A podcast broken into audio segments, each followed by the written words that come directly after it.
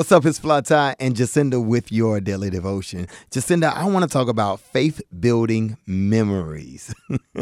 what do you think I mean by that? Faith building. Mem- I have no idea. Sometimes, sometimes, in order for you to just believe what God has for you in the future, you have to look back and remember what He's done in the past. Aha! Reflecting on the past and seeing how far God has brought you and the things that He's brought you from, the things that He's bringing you to. My God, thank you, Jesus, that I'm not like I used to be.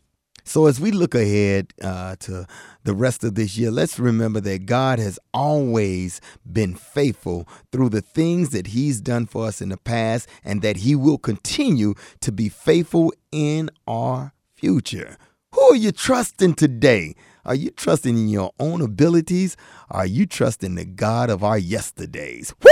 He's the same God and he'll do it again. If he did it before, he'll do it again.